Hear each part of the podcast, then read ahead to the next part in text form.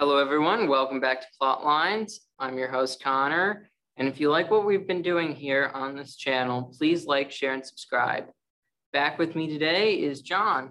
Good to be back, Connor. Thanks for having me. I'm really excited about today's interview because we get to talk with a good friend of mine, Father Chase Hilgenbrink. Father Chase is currently serving as the vocations director for the Diocese of Peoria and is a former professional soccer player uh, he played in Chile for a number of years before becoming a Catholic priest. So excited to just uh, get to know him a little more, talk about his life as a priest. A well known star. Word from our affiliate, Bishop Sheen Rosaries. You've probably worn through the chain of your cheap plastic rosary. Other rosaries simply can't stand up to the wear and tear of everyday life. Bishop Sheen rosaries are made of solid metal beads and paracord to withstand any condition and are backed with a lifetime warranty. Upgrade your rosary to a Bishop Sheen rosary made to fit your lifestyle or buy one for a friend. Each rosary sold supplies two weeks of food for a school kid in Uganda. You use the exclusive link down below to help support our efforts here at Plotlines. The link will take you to sheenrosaries.com. Be sure to use the code Plotlines10. Happy Easter, Father. Happy Easter to y'all. So, Father, will you give us a short uh, um, sort of tale of how you became a priest? Just a short one?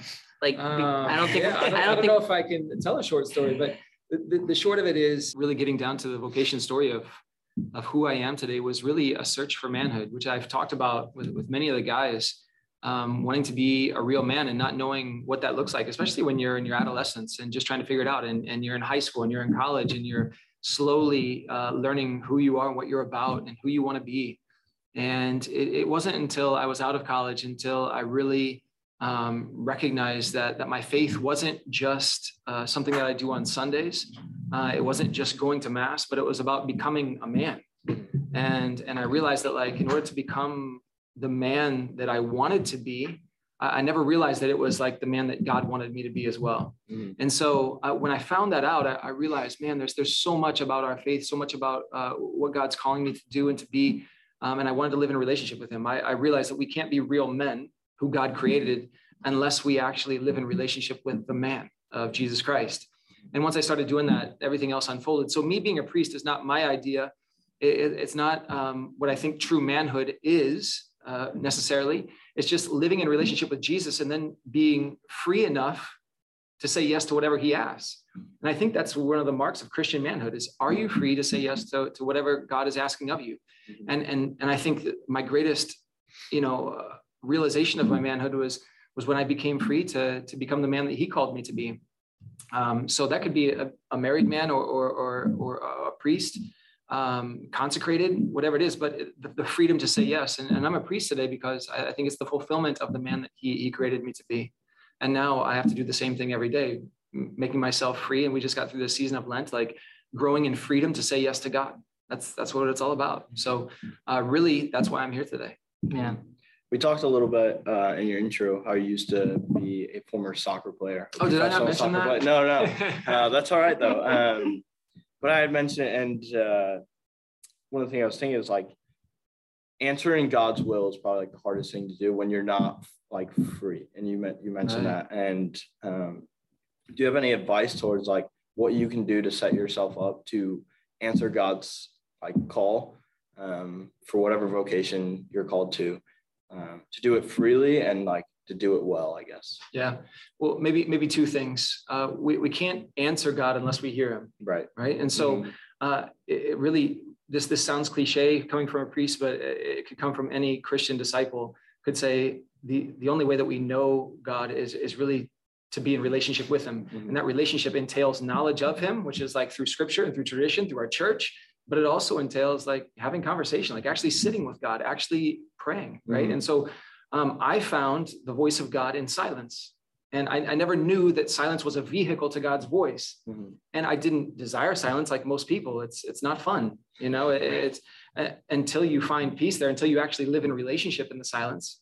Uh, sometimes we say that you, you don't, it's not being alone. It's, it's, it's being in solidarity, which means being in relationship with someone in the silence. And that's, mm-hmm. that's where it becomes fun, if you will. Maybe fun's not the best word, but it becomes an authentic relationship, something that I'm willing to do on a daily basis because I find peace in that relationship. I find my fulfillment in that relationship. So, um, you know, prayer is essential for any Christian to hear the voice of God. Sitting and, and silence is, is, is maybe the greatest vehicle to that.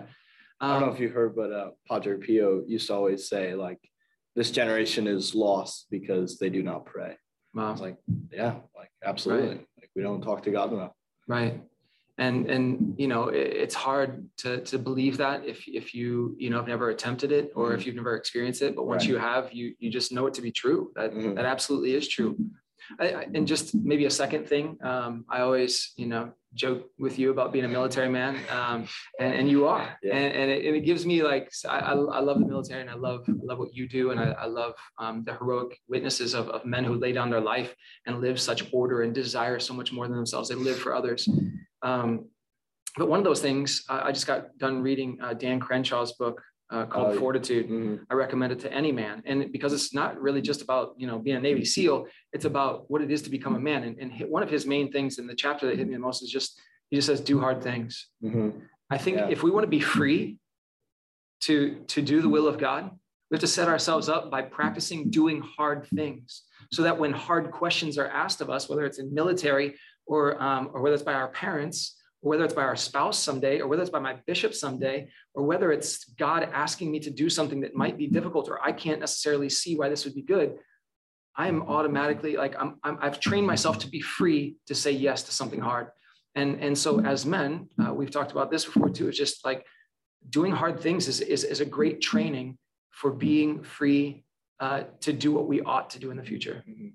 Yeah, that's what freedom is being, being able to choose the right so, Father, how hard is it? You talked about, you know, being able to say yes to difficult things. How hard has it been to change jobs in the diocese for yourself? You know, it, every personality is a little bit different, and our personalities have different capacities. Um, when I was discerning priesthood, and I wasn't excited about a lot of things about the priesthood. I didn't think that I would it would be a lot of fun, you know, or, or that it would, you know, I would find my fulfillment in it. I, I, it was hard for me to see those things. But one of the things that I found really attractive in the priesthood is that I wouldn't stay in one place too long.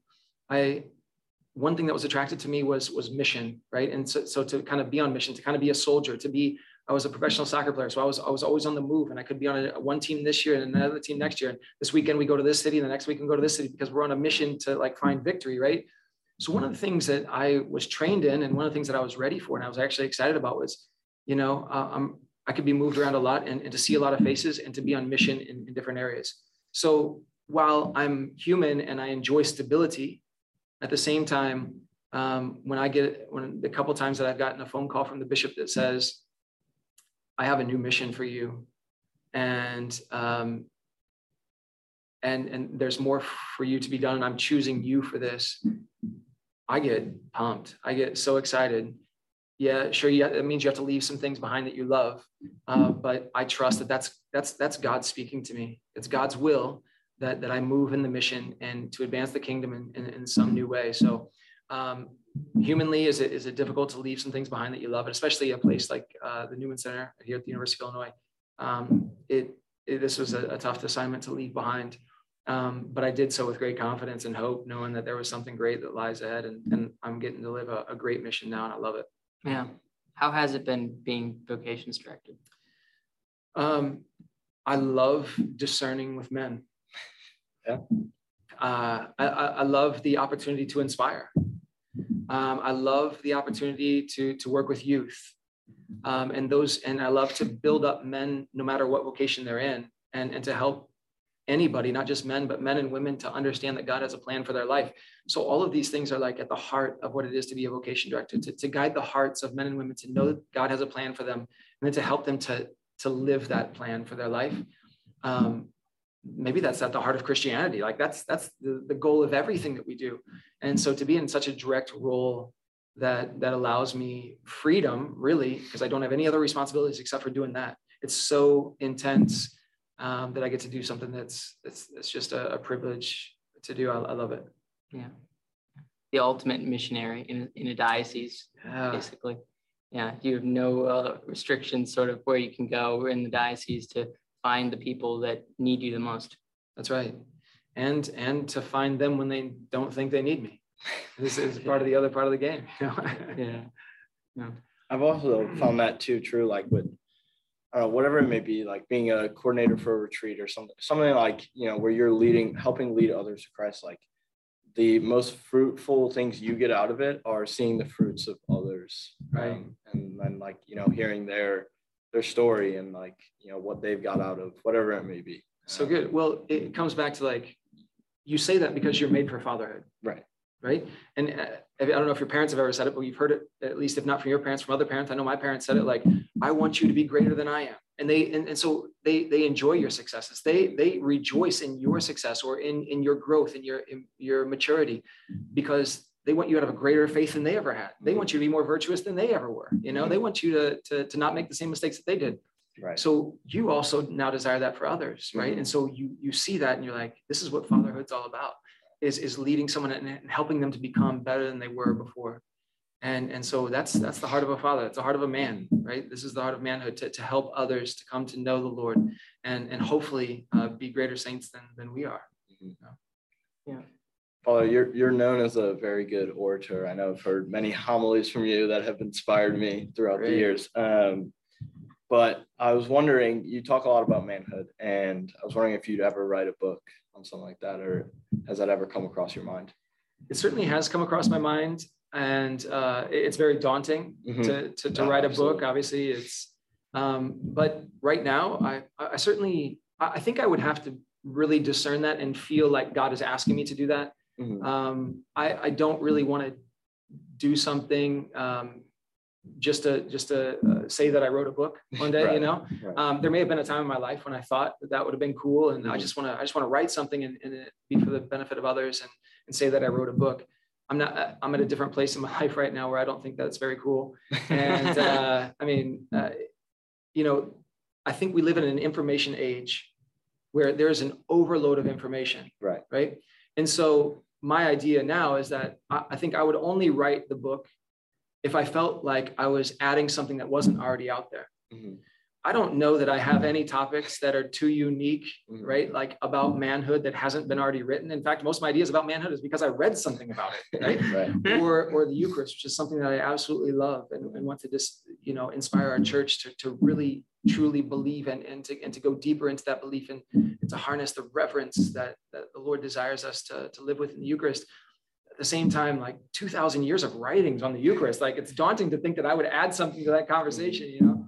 So um, we'll wait and see if, if the Lord ever uh, places that desire, like, like Chase, I, I want you to, I want you to do this. Mm-hmm. If, if he does, I, I will, because that's what being a man is all about, right? The freedom to say yes to God.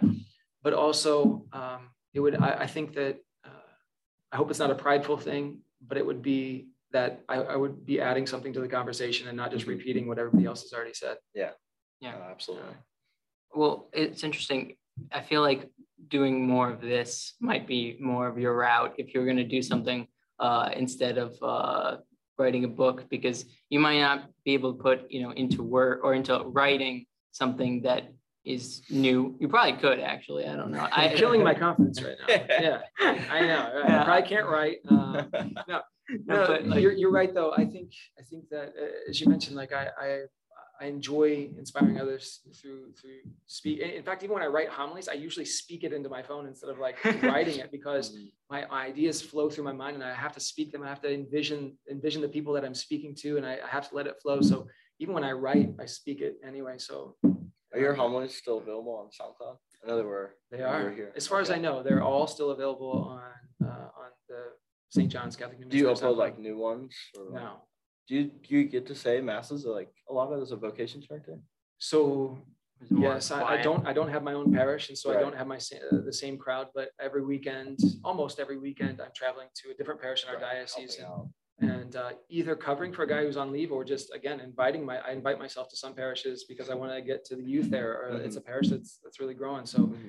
Um, I certainly do that. A lot of the stuff that I that I preach on now, I try to focus it on vocation because I think it's something that's not preached enough. And, and if I don't do it, then who else is doing it, right? Right. Like I gotta, I gotta, I gotta get It's your there. In So, your um, job description. yeah. so um, I don't upload my homilies anywhere currently uh, because it's it's a, probably a lot of repeat, and a lot of um, similar messaging, and uh, uh, always reflecting on the gospel of the weekend, but at the same time, a similar vocational message. Mhm. Yeah. You mentioned uh, that you uh, speak your homilies when you write them. I speak when I write, but for different reasons. That's right. well, you got to use your gifts, you know. Give the, use the gifts you have. Mhm. But yeah, so uh, so how important is fraternity in the priesthood, like amongst priests? we're finding out how how important it is, right? eh, Through um, through the good and the bad, you know, that we've been through in in, in our priestly brotherhood.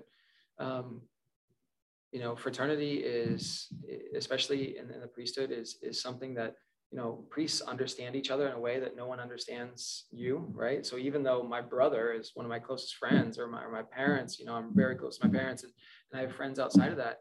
Um, there's things that you know I just may not share with my parents or my brother just because they don't understand. You know, Mhm. like a military man, yeah. right? There's certain things Oh, like you would share with like people who are in RTC or in combat that like that, that I could never understand. Right. You know, and um, so there's there's that aspect to it, but there's also just that that communal aspect to it. Like men need other men. We we need other men in our life.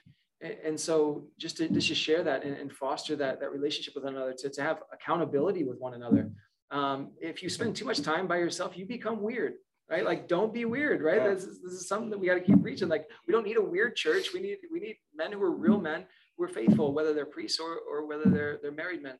So um, fraternity amongst men is is is important across the board, but certainly in priests who oftentimes live alone uh, need to need to foster those relationships, and then also, you know, just that um, you know, holding each other accountable and and and, making sure guys are doing well and and um, and and not not finding um, uh, comforts in, in areas that aren't virtuous, you know. So that's that's all really present. I think I think we all generally know that, in especially in an, in an age of technology and in an age of of COVID isolation, in an age um, where uh, you know interpersonal relationships are becoming less common.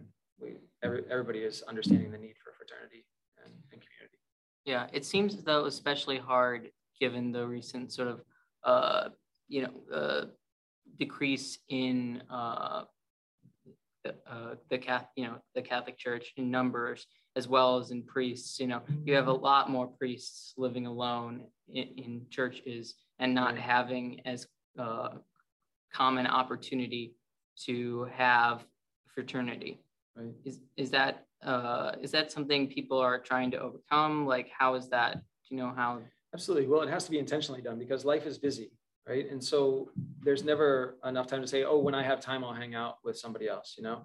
It- It's got to be built in. And I found that in, in my in, in my priesthood as well. And there's there's hardly anything that I love more than, than priestly fraternity. So it's not it's not a chore, um, but certainly we have to make time for it. We have to be intentional uh, about doing that and recognize um, that it's not virtuous to say, I'm just going to bury my head in work and I'm just gonna because uh, what, what does a man do? A man works as hard as he can and he provides and he, he, you know and some people you know will sometimes you know say that about priests too like you know um, uh, I've heard you know parishioners you know say that you know father should be here all the time. He should never be away. You should you know you should just be people need him. Like he's only there's only one of him and there's there's a thousand of us and we Right. need him here. You can't leave. And and um, you know then I've heard other parishioners who who like get it and and actually say like oh it makes it like makes me feel so good to know that that you're getting away for vacation. It makes me Mhm. feel so good that like you take Yeah. a break that, that i know that you're you have friendships outside of this parish. And and so we have to understand that um, everybody needs that and, and it's not virtuous just to work yourself to death and, and to burn out. Like i think the lack of fraternity has helped has helped priests burn out. Yeah. right? Uh, just like it's helped marriages burn out and it's helped you know um, relationships go to go to waste. So uh, there's got to be a balance in everything that we do and fraternity is is paramount. Kind of going off of that, how has being a priest made you a better son, better friend, and I guess in a sense a better father um, to your spiritual chil- children? that's great you know living your vocation, whatever that may be for our listeners uh, or whatever else. You, again, you're, you're growing into a, like a, a new understanding of, of who you've been made to be. And um, really, you can't, we're all called to fatherhood, the, the three of us, right?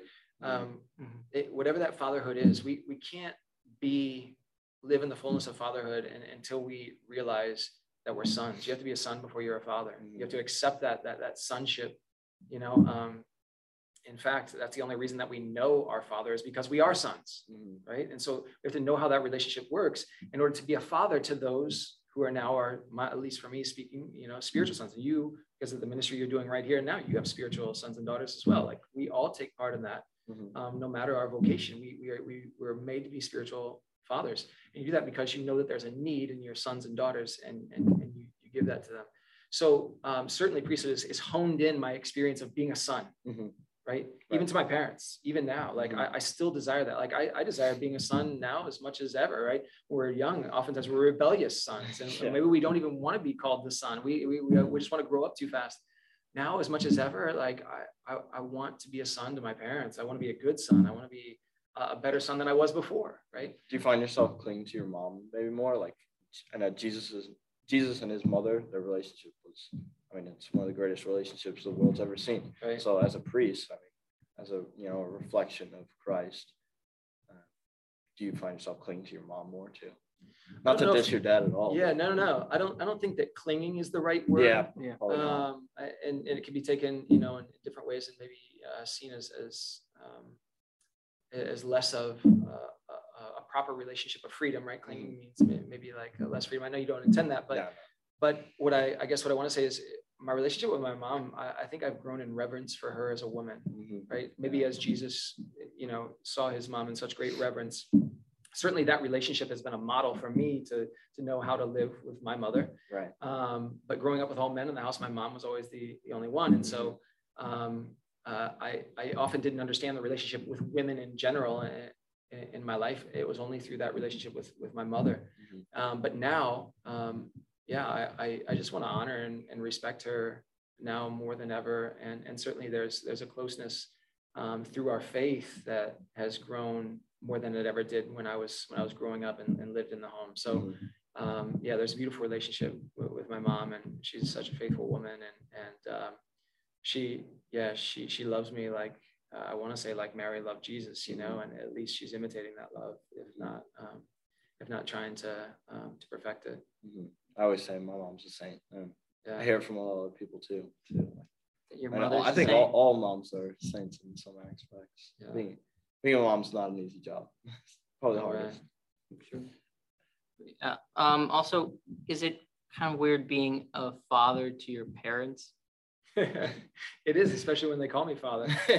Will call me Father, and I'll respond to them. I'll say, "Father, father." father," you know? Never a Um. Yeah, it's uh, it's fun. Uh, no, a lot of people actually ask me that. I should but a lot of people ask me, "Do your parents call you father?"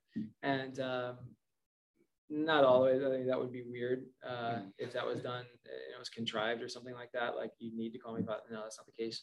Um, my my parents actually, it's kind of a it's kind of a fun thing. But like whenever I do something priestly, they're like, "Good job, father." You know, like, I walk out and ask if I gave a homily. Yeah, good job, father. Or, you know, um, so when I'm doing something priestly, they call me father, but when we're just around, I'm still just Chase. And, Yeah. and that's what it is. And I'm their son. So, um, what was the question? It wasn't about that. Uh, Well, it was about um, being a better son and No, not uh, Connor. you- Oh, that was being a spiritual father to your oh, being a spiritual father to my parents. Oh, yeah. yeah, it's um, it's kind of a cool thing. It, it it it was strange at the beginning to think that I would minister to my parents. At the same time, like over time, I've been able to see them as the faithful of the church, almost like just a parishioner that I would have anywhere else, uh, who who desires the sacraments, who who wants, who sometimes has questions about the church and, and wants clarity and insight. And uh, certainly that had, that's had to grow because it wasn't comfortable for either of us, you know, to, to really, but because we love the church, we recognize that like, that's really like, I like to see them, you know, as the church, as, as my bride, as the, as the ones who I want to lead to heaven. So it's kind of like cool. Like, it's not about me or them. Like they have to see me as father or I see them as sons and daughters. It's more of like Christ and his church. And, and I, I, I want to love them as Christ loved the church. And, and uh, so spiritual fatherhood in that way, um, you know, is, is is delicate when it comes to family, and it's different when it comes to family. But at the same time, uh, we've we've grown in that together to see each other for for who we are and who, who God wants us to be, and and and if that's me at times being a spiritual father to them, um, they they're humble enough to invite that, and um, I've I've tried to grow in humility enough to to provide it. John, you had more to your question. Oh no, that's all right. Um, I, I actually like one of the traditions that I love about like the ordination of a priest is that after correct me if I'm wrong, you probably know better than me. Yeah. But um, I heard it from Father Lucas actually. Oh, yeah. As after the priest says his first confession, he gives his a stole to his father, and then I forget the gift he gives to his uh, Yeah. mom. Uh, but after he says his first mass, he gives those gifts. right To that's our gym so Mhm. yeah so there's there's there's a couple gifts and and um and it's it's tradition it's not required by any Right. means but it's a gift right it's freely Mhm. given and and um but yeah it's a it's a recognition that our fathers have um have been kind of the the leaders of of justice and mercy in our life yeah. you know like a father Do I know it? Yeah. your father is usually the one who doles out the, the punishments in life, but also through that teaches you justice. Like, Mhm. listen, your, your, your actions have consequences. So he teaches us right and wrong. Not that our mothers didn't do that, but Mhm. um, but certainly the father is, is one that's supposed to make us sons, right? Mhm. Is, is the one who teaches us truly how to be men. And he teaches us justice, but he's also the one um, that that shows the father's mercy to us often, often in our life. And and um, and certainly shows us how to forgive and, and those types of things. So yeah, after our, after our um, after our first confession, it doesn't have to be after your first confession, but um, yeah, I gave a, a, a confessional stole to my father after hearing my first confessions, and and um, one cool thing about it is I went to the Holy Land as a deacon, and I knew that I was going to give that gift, so I got to take that confessional stole to the Holy Land. I put it on the rock in Gethsemane, you know, Wow. where where, where Yeah. Jesus really in the garden the night before he dies is forgiven the world, you know and um, and so I got to touch it to that rock, and and uh, and then finally bring that to my dad after him hearing after hearing confessions. My mom is I I believe it's called the Manutergium, so I could be wrong about that. I think right. that's what it is, but it's the cloth that that um, after your hands are are anointed by the bishop with oil, uh, Mhm. consecrated hands uh, to do a specific job in the church to to, to bring Jesus's body, blood, soul, and divinity through the Eucharist for the feeding of of thousands of the of, of the faithful. Um, then he, after they're they're oiled up, he wraps a cloth around them, Mhm. uh, which has a lot of significance. Um, but at the same time, it, it really is like the practical significance is you clean your hands with that cloth afterwards before you, because it's, it's consecrated oil. Mhm. Before you go and wash your hands, you actually wipe the, the oils off of that. So it's full of oils Mhm. and it's full of the sacred chrism, which is a, is a beautiful smelling fragrance. All that said, we conserve that. We put it in a Ziploc baggie, baggie just at the mass, but then later um, I put it in one of those, you know, one of those boxes that are kind of like a gift box, a wooden gift box that has glass on the top of it. And I presented that to my mother on, on the night um, of my celebration after the ordination, and and it's a it's a sign of like um, really kind of like being like Mary, you know, of, of recognizing that that our mom, our mothers give the greatest gift that they've ever been given, which is their sons and daughters whom they love the most. That um, she's also given her son to the church. She's Mhm. given her greatest gift away, as it were, symbolically. And so, um, and so, uh, yeah, the pious tradition is that you know, in, in the judgment, that she can she can present her, you know, ask when when asked what is what is she given to the church or what is she given to Jesus, she can say, um, just as, as as Mary gave her son, so did I. Yeah. Um, so kind of a beautiful uh, Yeah. pious tradition. It, it- it's more of a, um, a a witness to the faithful and, and a thanksgiving to the parents who who gave us the tools to become the men that we're called to be. Yeah. Well, I think uh, last question. Great. Um, what is the your favorite thing about being a priest? I'm asked that all the time. I think I could give a different answer every time.